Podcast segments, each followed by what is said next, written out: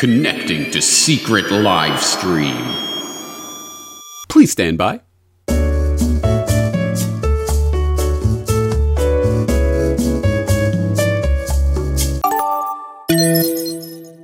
Okay, I think I think we're online now and yes, yes, I see the guests starting to arrive. Let's just check that people are here. Yes, uh, Mr. President, uh, Prime Minister, uh, Your Highness, thank you for joining us. Uh, executive directors of various sorts assembled.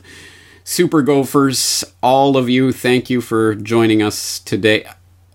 Is that Rumsfeld's cam? No, Rumsfeld will not be joining us today, at least not via webcam. All right, get him off the screen. Okay. Well, as I say, thank you for joining me today. Not that you had a choice. I am your deep state briefer for today, and my name is unimportant to you. And as you may or may not have been told by your handlers before they rushed you into this meeting, today we're going to be talking about the subject of designing humans for fun and profit. Yes, it will be fun and it will be profitable. But as you probably don't know, don't worry, of course, our usual propaganda purveyors and mouthpieces are busily out there preparing the public psychologically for the steps that we are about to put them through and putting out the usual type of PR blather about where our technologies are trending. So I want to emphasize the, the purpose of Neuralink. Like, uh, what do we, what's our goal? Our goal is to solve important spine and brain problems with a seamlessly, seamlessly implanted device. So you want to have a device that you can basically uh, put in your head um, and feel and look totally normal, uh, but it solves uh, some, some important problem um, in your brain or spine. What is precision health? Well, now that we have the technology to actually synthesize large amounts of data, we can actually create individualized data sets for any given person that includes everything about them, all the way from their genetic code that they were born with to the biological changes that have occurred in their body through development, through early childhood, through environmental exposures, and their behavior patterns. Do they smoke? Do they not smoke? Do they eat healthy? Do they exercise? All of these behaviors matter because that impacts a person's biology, that impacts a person's genetic material in a permanent way that results in health or disease. And that's the concept of precision health. How is that going to disrupt our healthcare? Well, it's going to disrupt our healthcare in a number of ways. But some of the major things that will happen over the next few years is that we're going to be able to treat diseases like cancer that previously were not treatable or previously were uniformly fatal. How is that going to happen with precision medicine? So here's an experiment we're doing in the lab. This is a participant who's feeling a pattern of vibration streamed from the net, and after five seconds, two buttons appear on the tablet and he has to make a choice. And then he makes a choice, and then a second later, he gets feedback a smiley face or a frowny face. Now, he has no idea what these patterns mean or what he's doing. We're seeing if he gets better at being able to make good choices on the tablet. What he doesn't know is that we're feeding in real time stock market data, and he's making buy and sell decisions. So, what we're seeing is whether he can develop a direct perceptual experience of the economic movements of the planet. The woman in this video has ALS. She is completely trapped inside her body. She cannot move or speak, but she is typing with her mind, not with eye blanks, with her mind. An array of electrodes the size of a pea has been implanted where her brain would normally control her, her motor functions. The electrodes record her neurons firing when she imagines moving the cursor. Then the computer learns to move it for her. Using this system, she can type eight words per minute. She is typing at eight words per minute directly with her brain.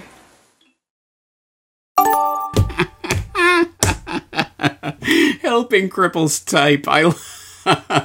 I love that old Cunard. I know, yeah, personalized medicine, and we're gonna wire you into the stock market or wire the stock market into you for your benefit, right, guys? we might as well offer them a free banana if they will hook themselves into our mind reading devices. This is Pager. He's a nine year old macaque who had a Neuralink placed in each side of his brain about six weeks ago.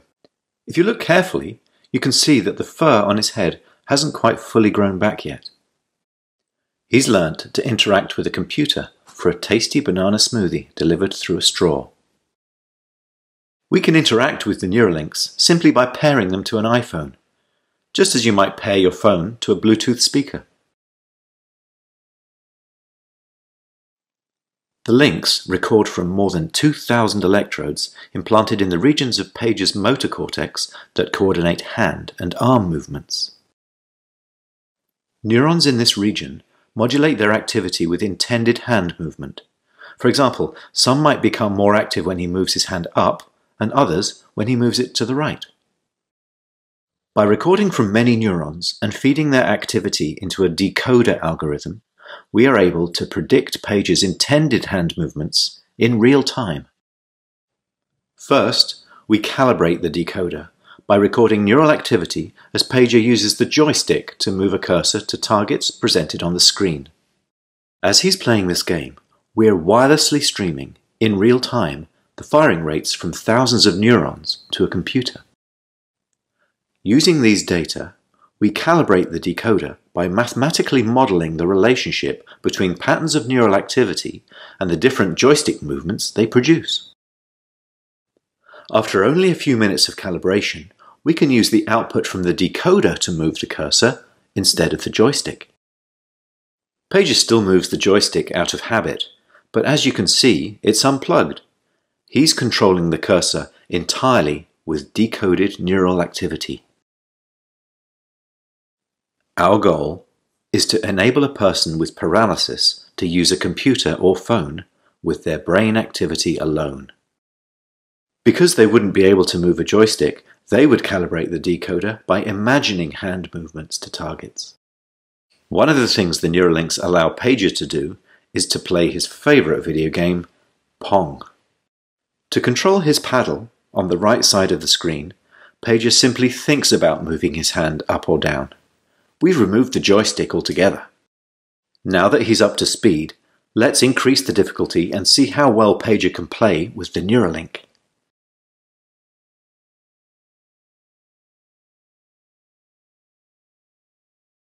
As you can see, Pager is amazingly good at Mind Pong. He's focused, and he's playing entirely of his own volition. It's not magic, the reason Neuralink works is because it's recording and decoding electrical signals from the brain.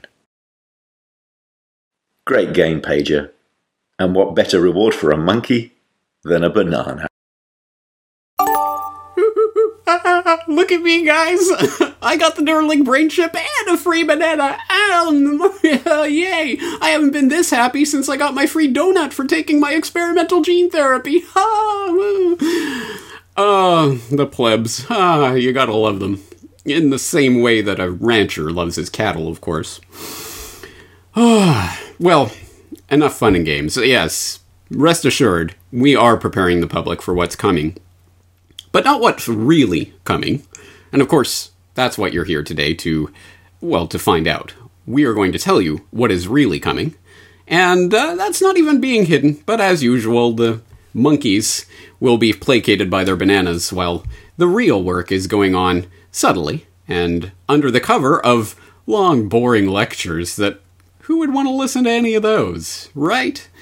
Right. So let's find out what this technology is really all about. climate change is a really big problem. We don't really know how to solve it. But it turns out that we can use human engineering to help us address climate change. So I'll give two examples. So one is that uh, people eat too much meat, right? And if they were to cut down on their consumption on meat, then they would, uh, it would actually really help the planet.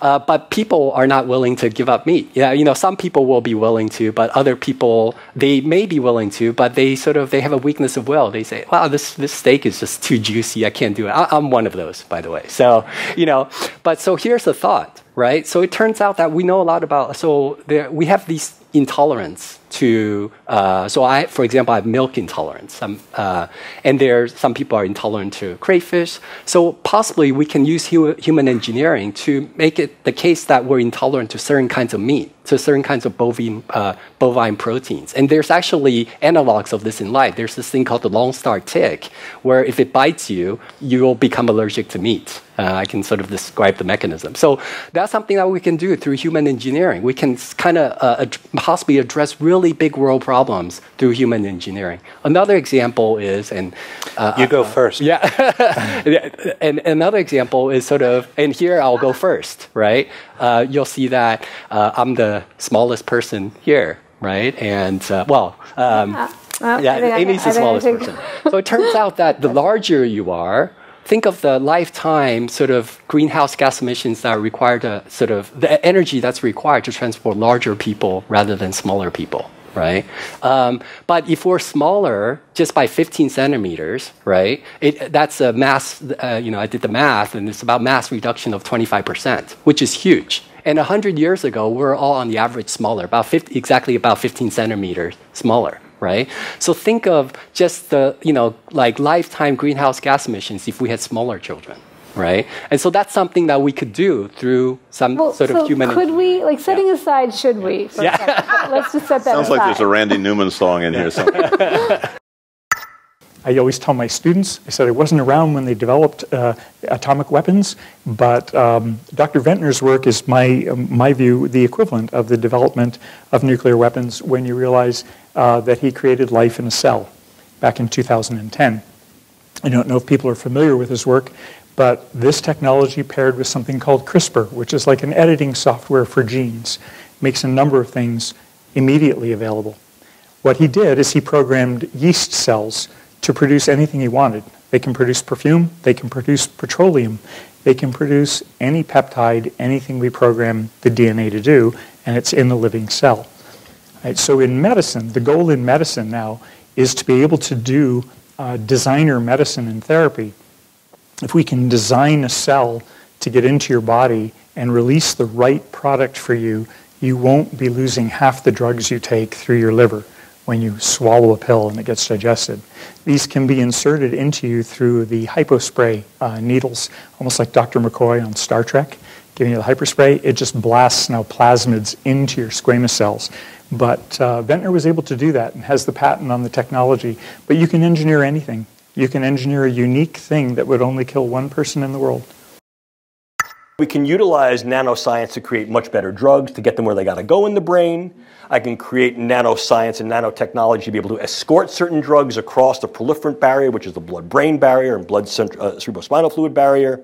So I get these things where they got to go. But I can also utilize nanoparticulate matter in a very indiscriminate way.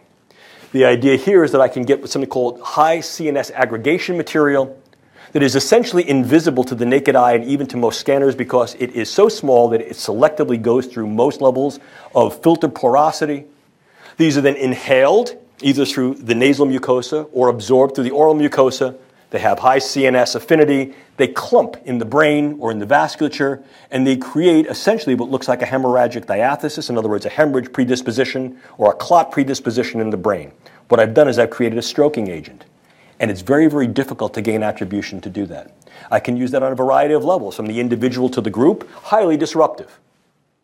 And in fact, this is one of the things that has been entertained and examined to some extent by my colleagues in NATO and to those who are working on the use of neurobiological sciences to create populational disruption. Very, very worried about the potential for these nanoparticulate agents to be CNS aggregating agents to cause neural disruption, either as hemorrhagic and vascular disruptors or as actual neural network disruptors because they interfere with the network properties of various neural nodes and systems within the brain. oh, yes, implantable nanobots and neuroweapons for mind control, and engineering the human cattle so that they cannot even consume cattle. Oh, it's just so amazing. There is nothing that we can't do once we start to unlock the human genome and start to treat it like the biological robot entity that it is. Infinitely malleable, infinitely programmable. We will have total control in the very near future. Meanwhile, we still continue to feed them PR propaganda gutter swill about superhero vaccines. Like this one. Superhero vaccine based on Olympic athlete DNA could provide body wide genetic upgrade. Stanford Prof says treatment would offer long term protection against heart disease, Alzheimer's, and other health conditions. A groundbreaking superhero vaccine inspired by the DNA code of Olympic athletes could help transform society over the next decade, a top genetic scientist claims. The vaccine would provide lifelong protection against three of the top 10 leading causes of death, according to Euan Ashley, professor of medicine and genetics at Stanford University. The so called superhero jab could offer simultaneous, long term protection against heart disease, stroke, Alzheimer's disease, and liver disease, thanks to advances in genetic engineering. This breakthrough treatment would deliver the blueprint of ideal cells from men and women whose genes are more disease resistant than those of the average person, together with an instruction manual to help the body repair, tweak, and improve its own version. A single dose could lead to a body wide genetic upgrade that would cut the risk of premature death in some adults by as much as 50%.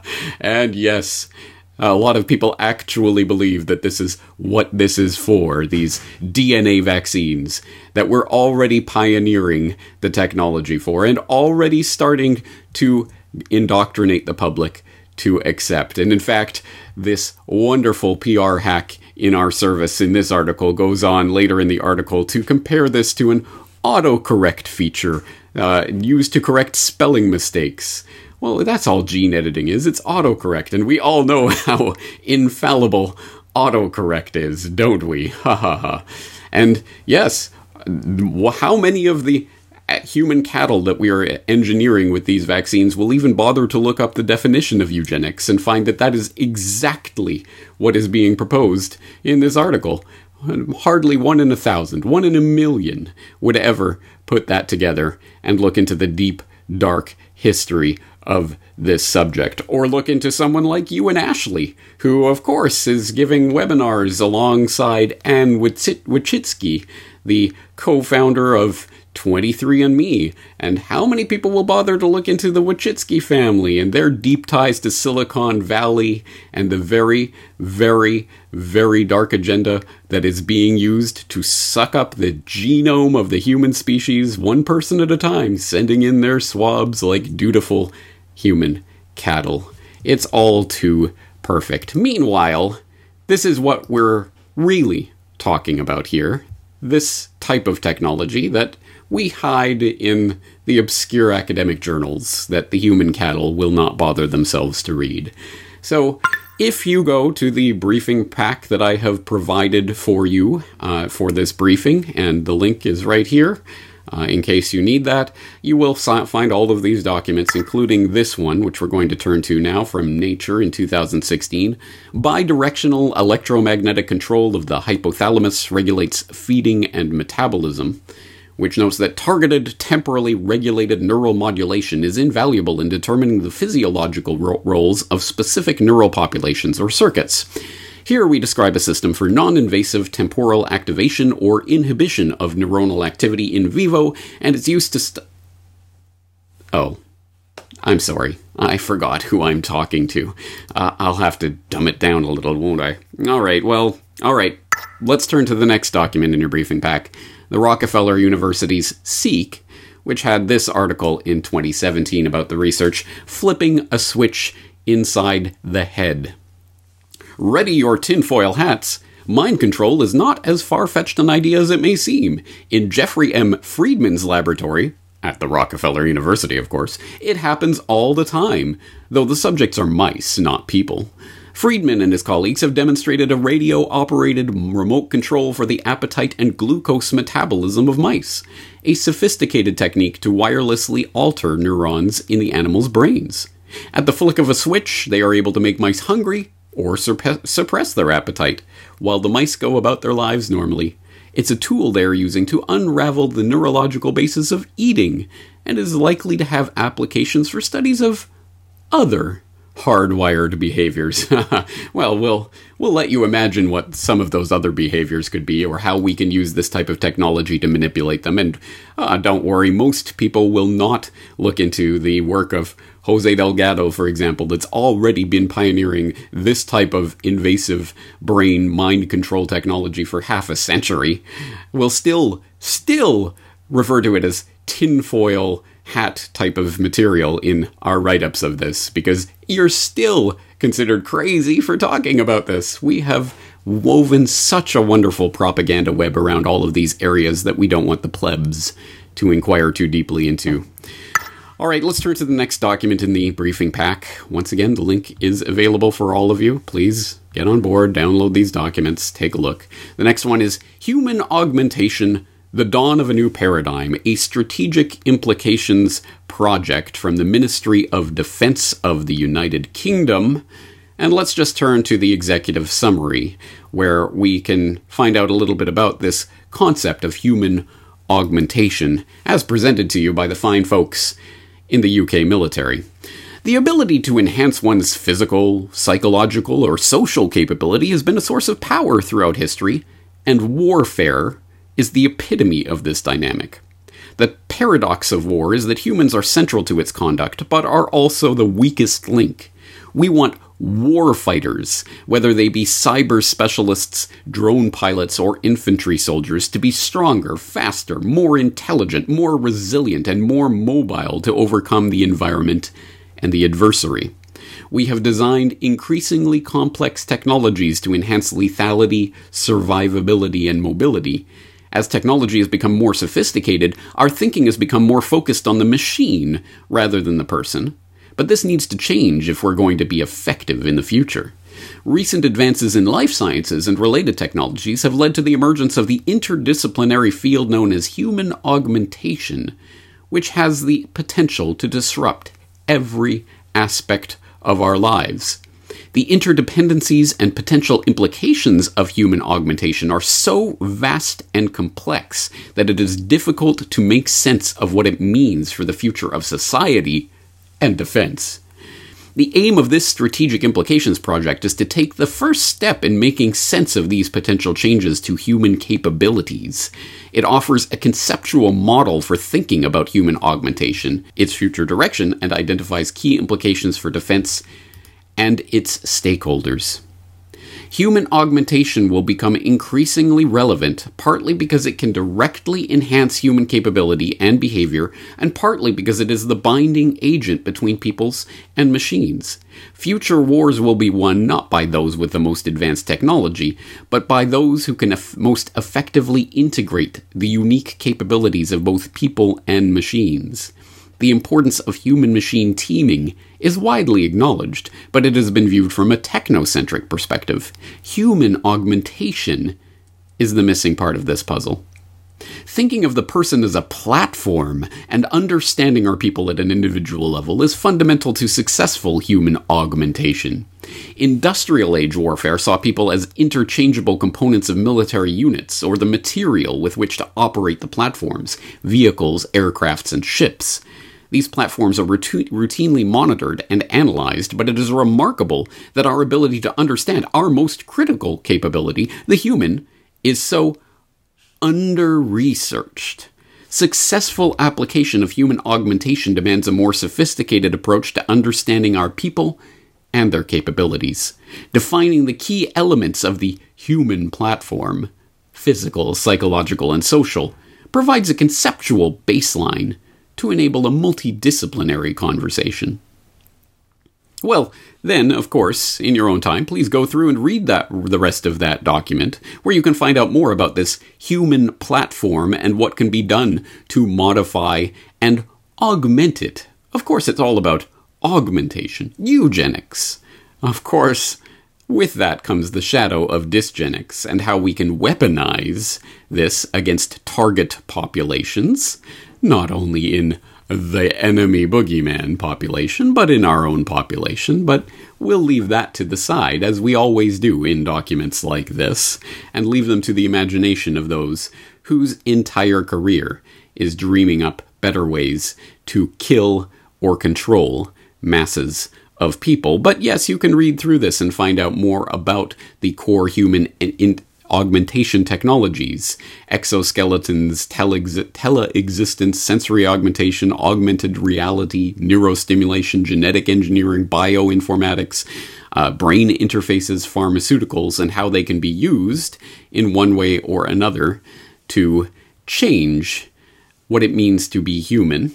And you can also read uh, the the authors of this document wrestling with the problems of well, there may be an a requirement, a meth- an meth- ethical or moral requirement to upgrade populations in the future, and we'll have to decide who gets the upgrades and under what circumstances. It must be made available as widely as possible in order not for it to develop any sort of horrible asymmetry in the population, right? Oh, so many, so many things to discuss when we start talking about engineering the human species for our purposes.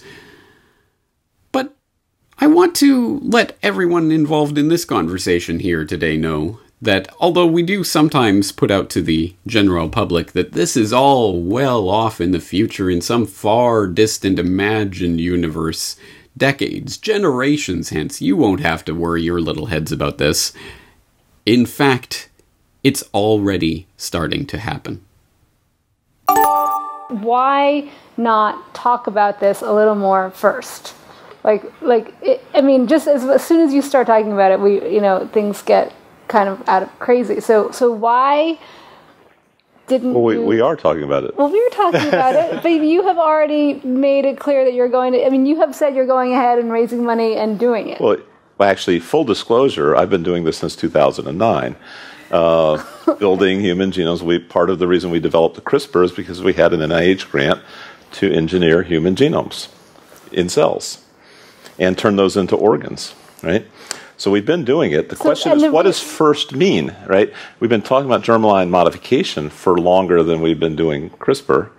Um, it comes up again when. Let's, let's just talk. Explain what germline modification is, okay. and just really. It's what it's essentially what we're talking about. Yeah. Is making is changing not just our bodies, which is gene therapy, our adult bodies, but changing um, the inheritance of that. So we affect, we essentially do gene therapy on ourselves and our children and our grandchildren. So it gets passed down. So you can make a change in an embryo, and that embryo will grow up to have the trait that you changed and then pass it down to his or her offspring.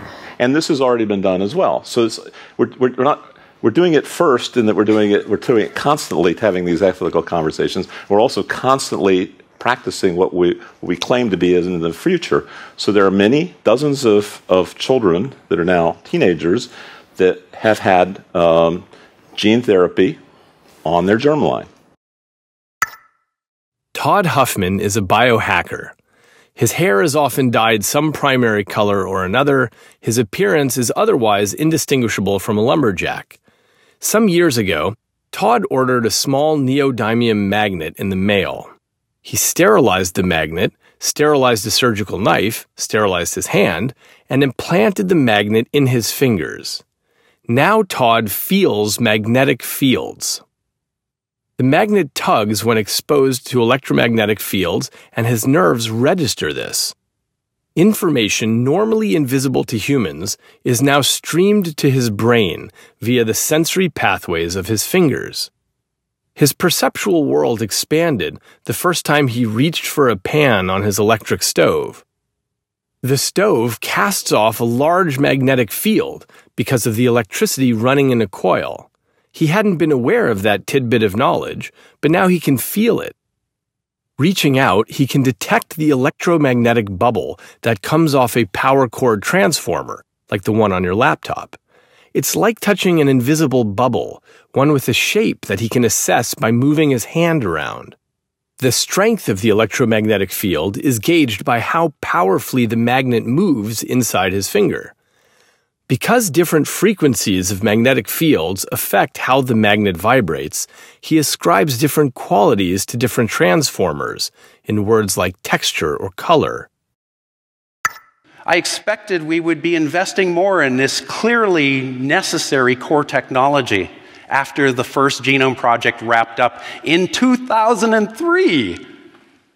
But by 2012, nothing had happened. And by 2015, still nothing had happened. And that's when I got pissed off and I shot my mouth off at a genome meeting. And I said, please, can we, can we just start a new genome project? and get the world's scientists focusing on building design tools and new synthesis technologies to go and address these important needs in genome engineering. And the result was something called Gene, GP Write, Genome Project Write, as opposed to Genome Project Read. It used to be HGP Write, Human Genome Project Write, but there was kind of a backlash. But humans are part of it. Now, I just want to say there's no synthetic babies here. Anyway, I am really, really fortunate that I have some of the most amazing co founders of this project. George Church, who was just recently voted to the Times 100 Most Influential People, the leader of the Yeast Genome Project, Jeff Buca, and Nancy Kelly, who has been a force of nature putting together big institutions like the New York Genome Center. Our next meeting is just next week. If any of you are interested in this stuff, register now. There's probably only a couple of spots left, but this is where you need to be if you're interested in building genomes. And again, there will be no synthetic babies. This is just being able to write large, complex genomes. And these meetings bring everyone together the ethicists, they bring together the scientists, they bring together the policy folks, they bring together the funders. This is not about any single project. You may have seen this last week. It could get a little weird in the future. Hopefully, when I mentioned the word CRISPR and word editing and creating molecules with CRISPR out of D- and playing with DNA, some of you thought encryption and encoding. So, DNA encryption, it, there were, I think, eight articles published by China in the course of three years, uh, in the last three years. And uh, it's uh, quite important. The coding system, DNA steganography, I'll just say short, the short story on this is people have figured out how to hide imagery in the DNA of bacteria, and when you um, phosphoresce the bacteria, you can discover the information, or you can have the those are just to remind me, you can have the information uh, reproduced in a string form as a form of a protein. Dr. Church up at Harvard uh, has shown quite well that you can store a lot of information in one gram of DNA. It's essentially, yeah, that many, that many iPads in one gram at room temperature no supercooling required. DNA is highly stable. It's been around on the planet a very long time. So between CRISPR, the storage capacity, and programming cells, the new way to uh, hide information is going to be in DNA. The commercial application is going to be a bit like on Star Trek years ago. Why would you have a digital system when you can have a DNA system? It can store all the information you'd ever need, records, photos, anything. It's simply another way of storing information it had just been so slow up until five years ago, it wouldn't be thought to be practical. But it is. This is the first experiment showing what imagery you can hide in bacteria. This is the latest. It's a GIF file. It was actually programmed into the DNA of bacteria last year. The bacteria reproduced, and the offspring from the reproduction cycle would still produce this movie. Pretty cool you can hide information in bacteria. And when the bacteria multiply, they can go into a spore form and last for a very long time. No one can scan you and find a bacteria. We don't have anything that can detect that. When uh, people, you know, so if you want to be able to encode information, take pictures of information, create something in DNA, and don't want it in your own body, it can be bacteria on some portion of your body, right? All they have to do is scrape it, let it grow in the petri dish, and unpack the information. This is all available now. This isn't science fiction, but you can encode movies. DARPA calls it transhumanism, military transhumanism. But in an interesting way, this is actually part and parcel of the whole movement towards robotics. It's not only making individual warfighters comfortable with robots. It's this idea of coupling man and machine and merging humans and machine. And DARPA is doing that with programs now with uh, what they call biohybrids, which people might call cyborgs. You know, they are able to actually control a rat's through a labyrinth remotely because they've implanted electrodes in its brain. They can do the same with a moth. DARPA in 2014 created a steerable moth by inserting electrodes in the pupa stage of the moth, which then transformed. The wings came out, and the, uh, the, this part of the machinery is now part of the animal system. DARPA is able to steer a moth. James, fascinating uh, uh, presentation, uh, as I was listening to it, it made me think. I don't know why it popped into my head, but uh, there's a parasite that lives in the gut of cats. Yes. Called uh, toxoplasma. yeah. Yeah. And uh, the interesting thing about it is it has a very specific neurological effect on mice and makes them yes. unafraid of the cats. So, uh, nightmare scenario came to mind for me is uh, adversaries with less moral scruples than perhaps we have. Uh, what, what do you think is the uh, likelihood that uh, they are working on things like that to in, inflict upon us as as weapons? Uh, relatively high uh, in terms of the specificity and the advancement of such projects. I think there have been certain things, for example, in gene editing tools and other molecular biological tools that have sort of pumped up the volume on the pace. I also think that what tends to happen as we gain a better understanding of the mechanism, how something like toxoplasmosis or toxoplasma in the gut of a cat can then, in fact, affect its prey, so to speak, and what, what influences they might have. In other words, what is that inter- set of interactions mechanistically? And can that then be harnessed, if not adapted in certain ways, to create agents that might be viable in humans? The answer there is yes. As you saw, yeah. that I was talking about the idea of, of designer or precision pathogens. That's just what I was talking about. In other words, if, yeah. if I sort of know what makes you tick, can I then develop something that's going to affect your ticking and talking in such a way that's going to make it more amenable to my will, my intent, my outcomes?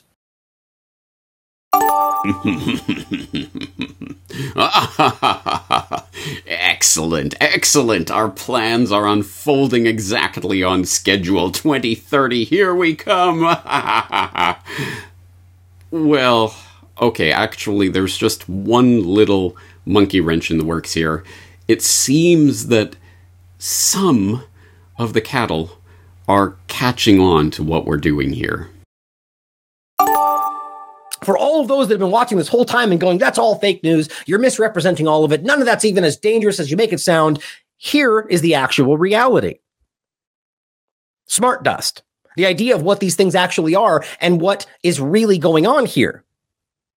Now, this Let's see if I can get it without playing right off the bat. This is we see to this is an expert speaking on this discussion. Now I include this is actually the video right here.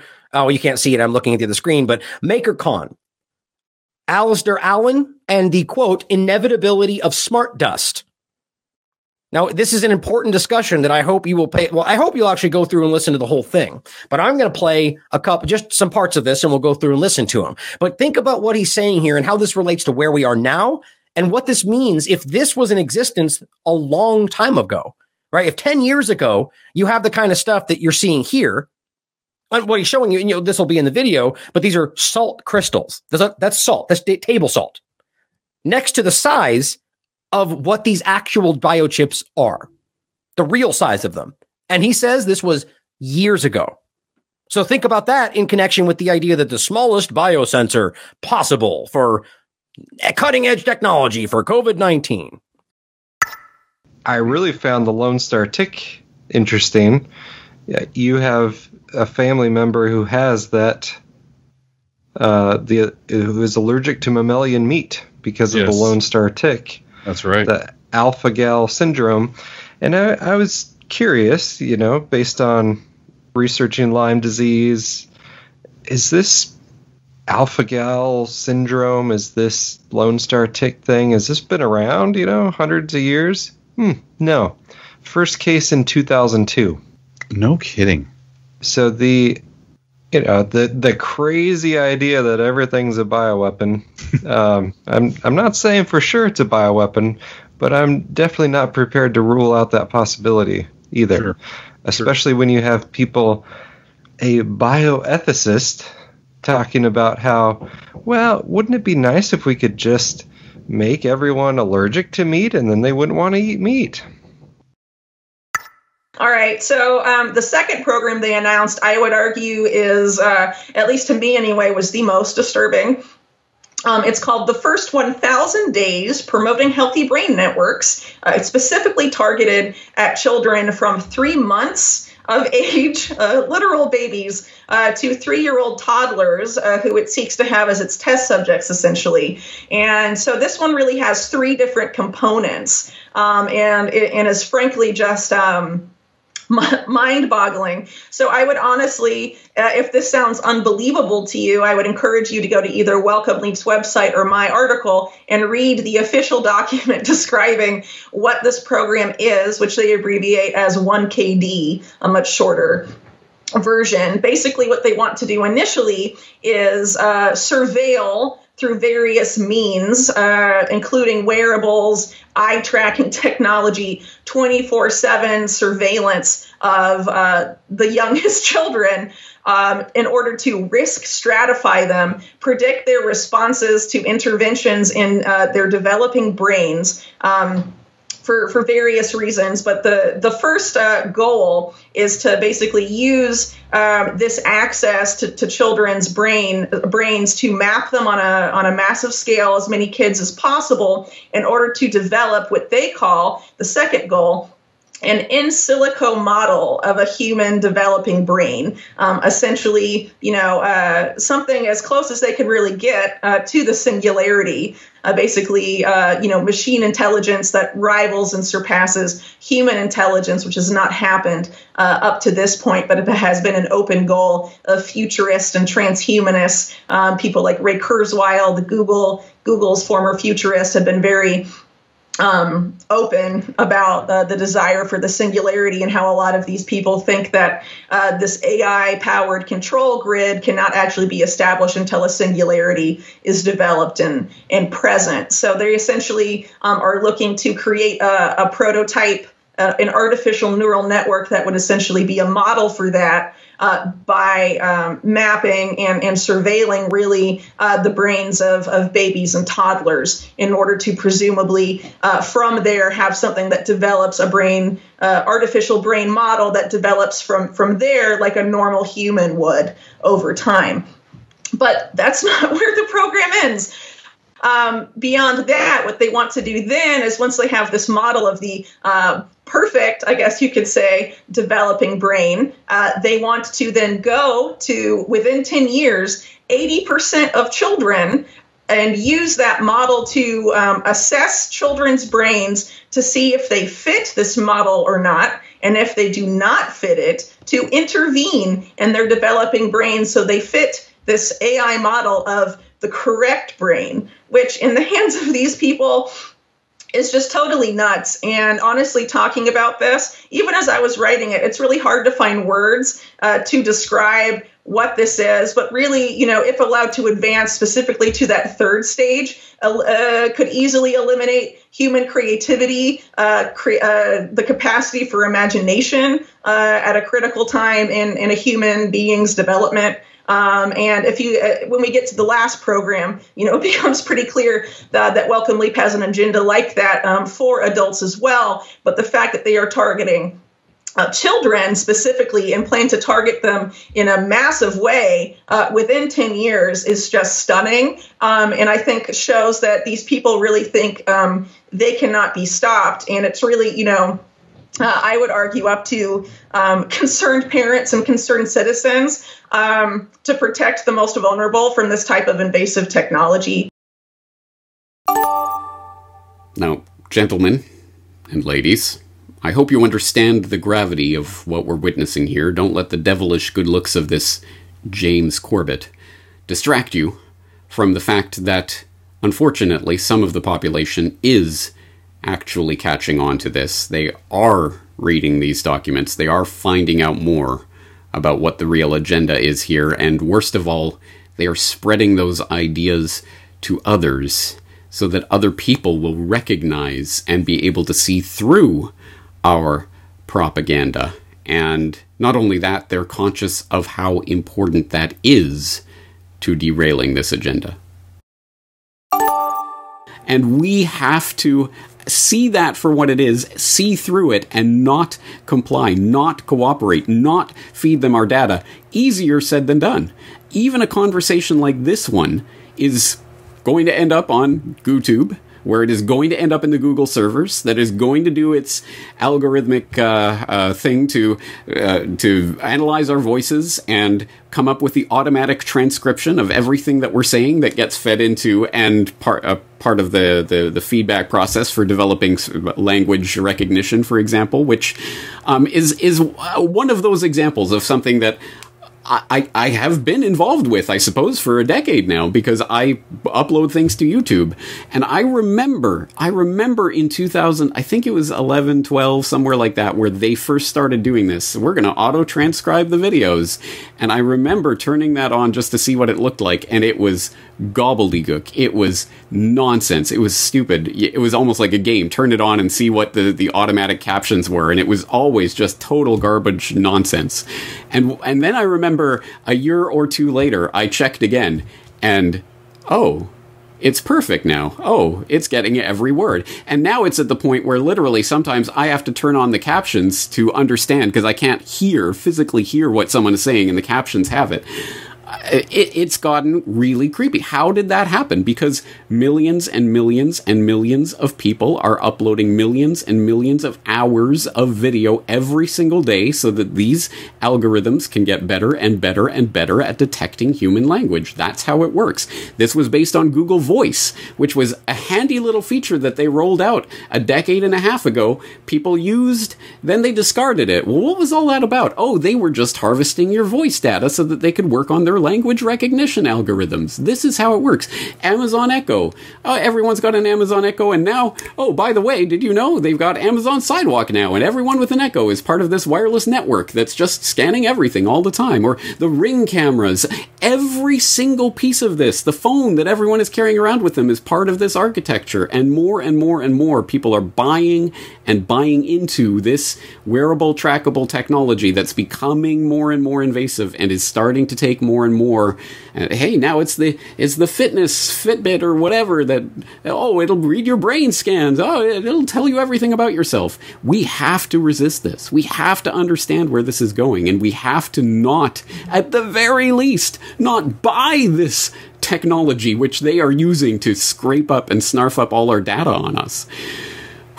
I'm sorry, that was more of a rant than a question, but feel free to interject with your own. No, no, I mean, I, I totally agree. Um, you know, I, I think people uh, in their personal lives need to take this information and, and decide on a red where they draw the line when it comes to this technology. If you need a smartphone, a smartphone for work or whatever, you know, fine, but you don't need a smartwatch. You don't need uh, a Google Nest or an Amazon Echo. Uh, that I mean, I, I really don't. Uh, you know, I personally don't see why people need that. Uh, but you know, obviously, you're feeding a very different type of beast, even than you are uh, with a smartphone to a degree. Um, but there's all things uh, you know people can do in terms of how they use tech uh, to feed this as as little as possible. Um, I would argue um, one big step, you know, uh, decouple yourself from Google products um, as much as possible. Um, in social media networks like Twitter and Facebook are openly partnering, for example, with the Biden administration's war on domestic terror,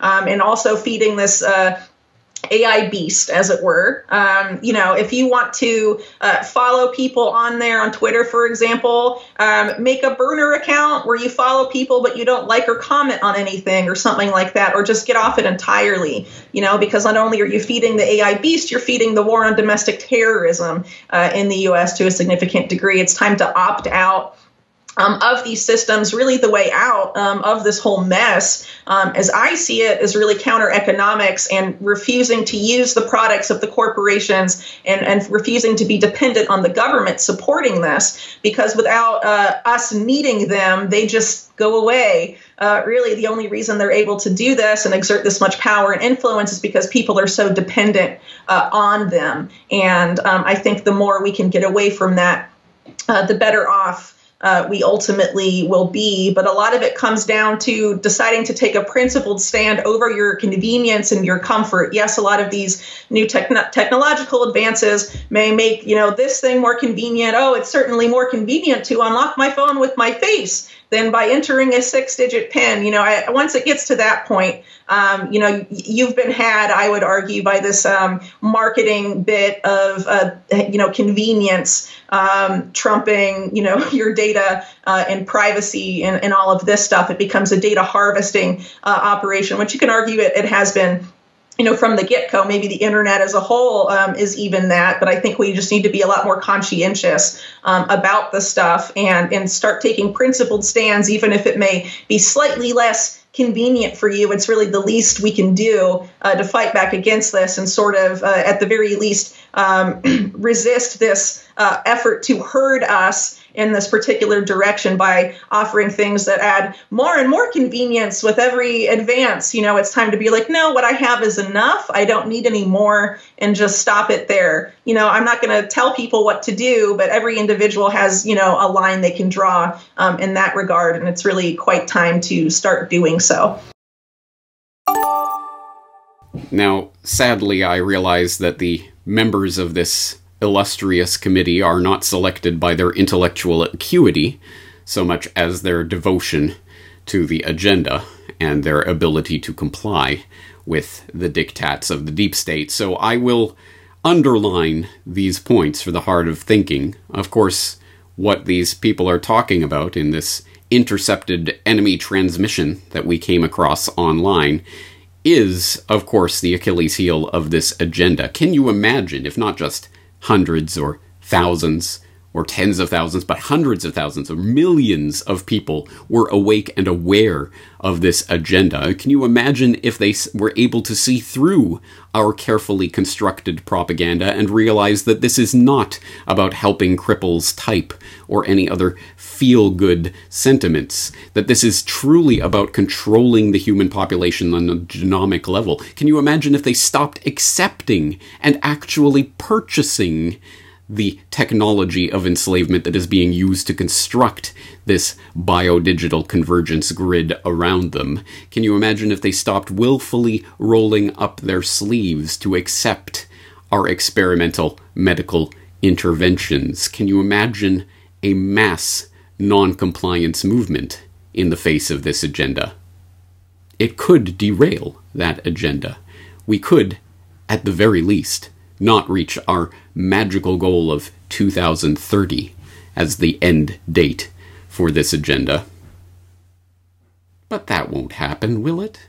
I mean, after all, as I say, these are big, complicated documents, scientific journals, big lectures using lots of big polysyllabic science sounding words most people in the public won't care, right? We'll just give them the beer and their football and they'll go back to sleep. That's the way it always works, isn't it? And besides, this briefing pack of, all of these documents and materials that could lead people down this path to start understanding this agenda is only available on this live stream transmission just between us in our little committee, and it will never be picked up and distributed broadly to the masses. Ha ha ha ha. It's our little secret. This link that's right on the screen here, only you in this committee can possibly go to that link and start learning more about this information. Hmm. Yes, yes, it is almost within our grasp. We almost have completed our dream of achieving the speciation of the human species into us, the superclass, and the compliant human cattle subspecies that we will rule over forever. It is almost here. And unless the masses get activated on this issue, it is within our grasp. Well, committee, I think we'll leave it there for today. Pleased to meet you. Hope you guessed my name.